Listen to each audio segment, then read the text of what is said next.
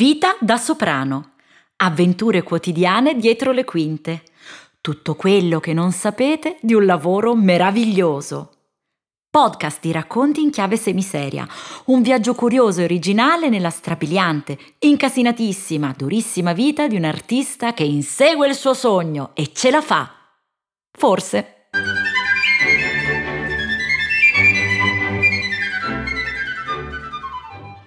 Banchieri alla moderna. Ma come nasce uno spettacolo? Nel senso, proprio dall'inizio? Beh, sappiatelo, è un mistero. A volte sboccia osservando il cielo e afferrando l'idea che passa tra le nuvole. A volte scrutando la vita davanti a un bicchiere di vino o parlando per caso, osservando la gente mentre aspetti il treno. Dipende. Ogni spettacolo in effetti ha la propria storia, i propri intrecci, i propri personaggi che lo aiutano a venire al mondo.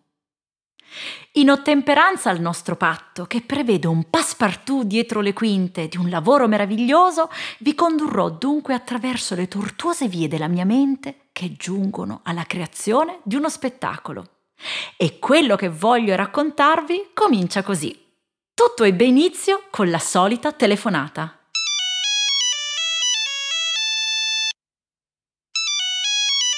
Pronto? Buongiorno, sono il signor X. Vorremmo creare un evento X presso il museo X. L'altra volta, signorina, è stata molto, molto gradita la sua esibizione e quindi ci piacerebbe uno spettacolo di quelli che. di quelli che. che fa lei per giovedì grasso. Ora parliamone, ho pensato in quel momento. Di quelli che fa lei. Ma che cosa faccio io? Torte, acqua e farina? Aspetta, aspetta che trovo il libro degli spettacoli prefabbricati di quelli che faccio io, titolo di quelli che faccio io. Orpo è fuori commercio e come farò quindi? Vabbè va. Signorina? Signorina in linea? Ah. Ah! Ah, che gentile, la ringrazio davvero. E quindi vorrebbe un concerto teatrale in tema carnevalesco? Sì, esatto. Allora la aspettiamo per giovedì grasso? Ah, grazie. Solitudine immediata. Buio cosmico davanti a me. E mo che mi invento? Dai, Ale, coraggio. Immaginazione e musica sono la tua vita assieme alla pizza. L'ispirazione arriverà come un fulmine a ciel sereno. Sono i primi di settembre e immersa nelle luci autunnali inizio a pensare a come poter costruire un evento carnevalesco che sia interessante, colto e fruibile allo stesso tempo. Mm, difficile, molto difficile. I colori gentili del paesaggio tutto attorno poco ci azzeccano con la sfrontatezza del carnevale. Ogni volta così noi artisti. Ci mettiamo a studiare in estate i pezzi del Natale, a Natale quelli per Pasqua e a gennaio i concerti di primavera. Un vero stress. La difficoltà poi resta sempre quella di riuscire a mantenere alto il livello culturale senza diventare banali e come sempre il musicista classico si trova a dover risolvere l'annoso problema cultura o divertimento? Io non ho dubbi, ma convincere gli altri è dura. In queste situazioni ricche di aspettativa per le note melodie di tradizione, poi, come mantenere un poco di integrità professionale non essendo. non essendo un tenore? Perché dai, diciamocelo, che con O sole mio e Nessun dorma, quelli se la cavano sempre. E zitto, dai! Rimbomba nella mia mente la voce della committenza. Musica che conoscono tutti, però, eh? Oppure, mi raccomando, che la gente si deve divertire. Ogni volta che sento pronunciare queste frasi, vedo cataste di musica meravigliosa scomparire nel buio cosmico del nulla, come le creature di fantasia nella storia infinita. Oh, no. Il nulla.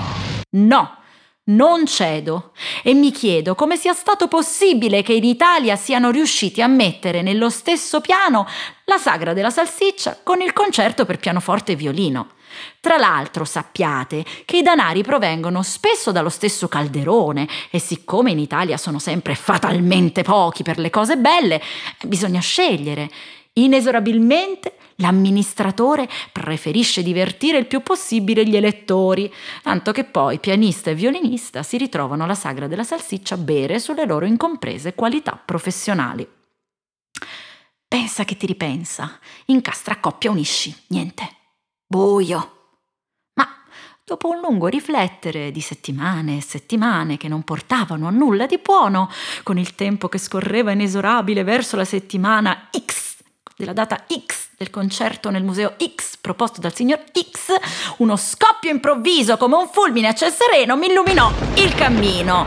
Finalmente dal mio gonnellino dieta beta ho sempre desiderato il gonnellino dieta beta, è emersa con potenza nucleare la soluzione che metterà pace tra il mio spirito aulico e le esigenze dei sollazzi carnevaleschi del popolo. Adriano Banchieri! Trovo infatti che possa fare al caso mio proprio questo compositore, un giovanotto classe 1568, estremamente creativo e dallo spirito bizzarro. Di certo non si offenderà se mi ispiro a un suo lavoro magari smontandolo un poco e rimontandolo a modo mio. Da uno che scelse come pseudonimo Atabalippa dal Perù e Camillo Scaligeri dalla Fratta, essendo per di più un monaco, non mi aspetto davvero rimostranze. Amen. Orbene, il signor Adriano Banchieri, per chi non lo sapesse, era un bolognese di nobile famiglia che nel 1608 a Venezia diede alle stampe il festino nella sera del giovedì grasso avanti alla cena. Una gioiosa raccolta di madrigali a cinque voci estremamente divertente. Vi confesso che ascoltare questa musica mi predispone sempre al buon umore e quindi, siccome devo cantare proprio di giovedì grasso, la frittata è servita. Il mio nuovo concerto teatrale sarà intitolato Allegro con brio, festino nella sera di giovedì grasso avanti la cena, alla moderna. Sì, sì, effettivamente è un po' lunghetto, ma è musicale. Quindi continuiamo ad andare avanti. Pensa che ti ripensa, pensa che ti ripensa, orbene, ora confezioniamo il tutto per far innamorare la gente. Mm. Mm, allora, allora, al posto dei madrigali a cinque voci, per ragioni logistiche perché io ho una voce sola, metterò dei brani con melodie più o meno note, che sazieranno le orecchie degli indomiti e canuti melomani, miei committenti. Mi rivolgo così alla nostra più recente tradizione operistica. Eh, non rinuncerò mai però a qualche chicca di rara esecuzione. Un vero crash temporale, da inventore pazzo, irriverente e brillante. D'altronde cos'è carnevale se non rovesciamento e giustapposizione di elementi distanti? Carnevale, come il costume di Arlecchino, mette insieme colori e forme diverse per creare un unicum originale.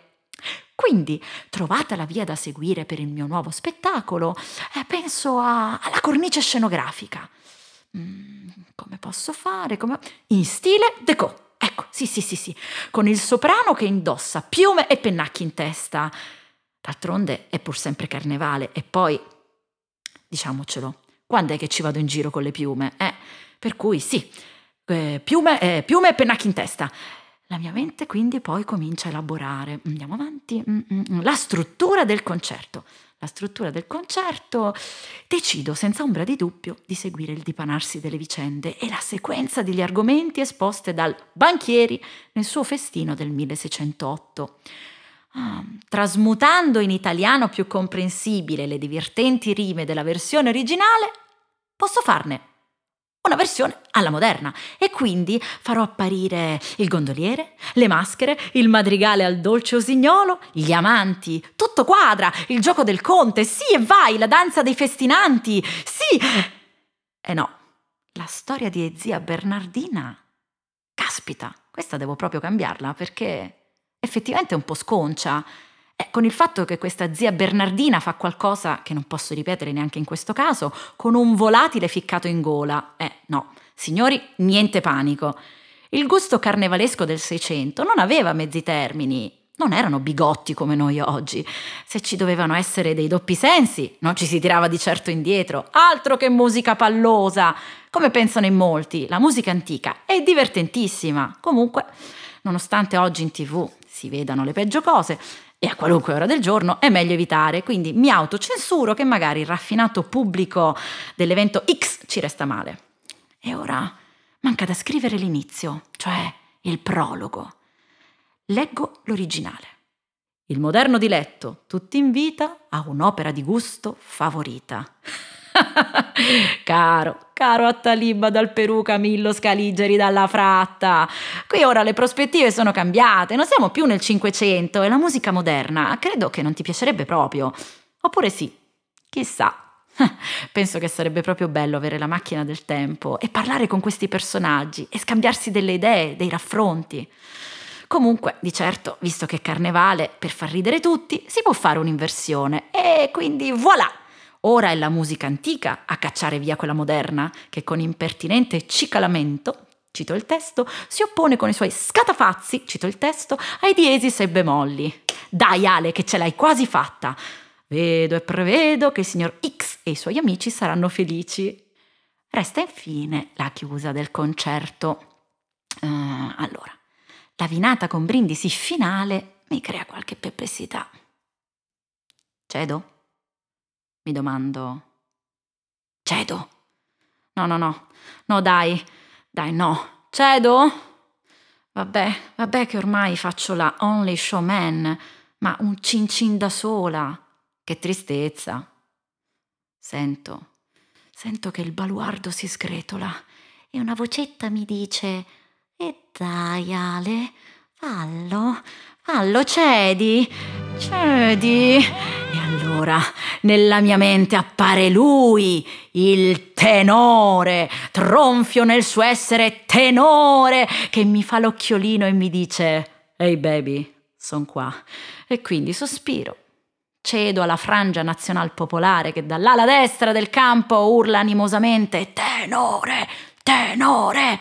Tenore! E vabbè, come lo facciamo un brindisi senza un tenore? E vai, fatti stacuto!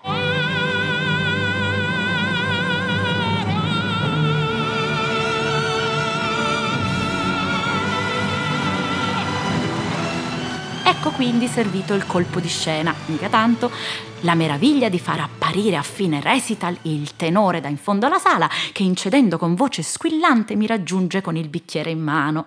Ah, già me li vedo tutti tra il pubblico con gli occhi lucidi e i loro oh mentre sulle note, note del ta rattatti,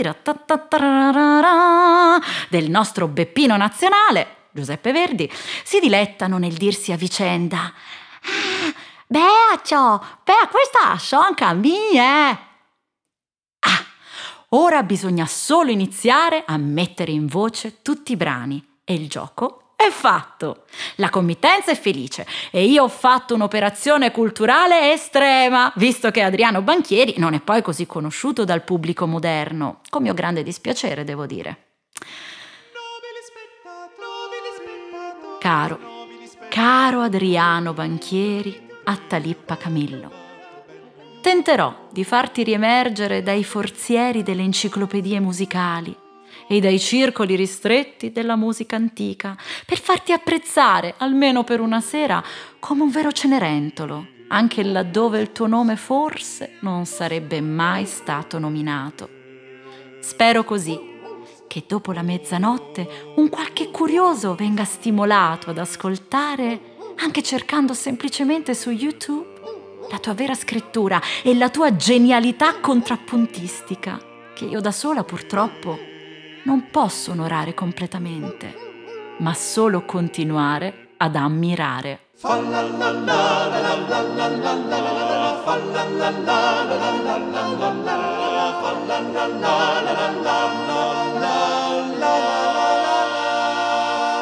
Alla prossima!